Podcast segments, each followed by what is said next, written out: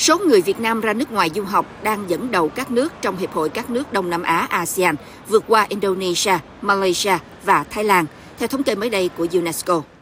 Từ 2021 đến 2022, Việt Nam gửi hơn 132.000 du học sinh đi các nước. Kế đó là Malaysia và Indonesia, mỗi nước có hơn 56.000 du học sinh. Thái Lan với 32.000 du học sinh. Tổ chức Tư vấn Giáo dục Quốc tế Acumen dẫn thống kê của UNESCO cho biết.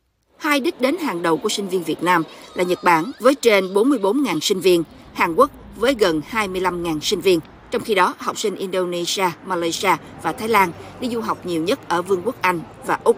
Riêng tại Hoa Kỳ, số lượng du học sinh Việt Nam cũng đứng đầu Đông Nam Á với hơn 23.000 du học sinh. Theo Nikkei Asia, Việt Nam nằm trong top 10 nguồn sinh viên quốc tế hàng đầu tại Mỹ trong hơn một thập niên qua.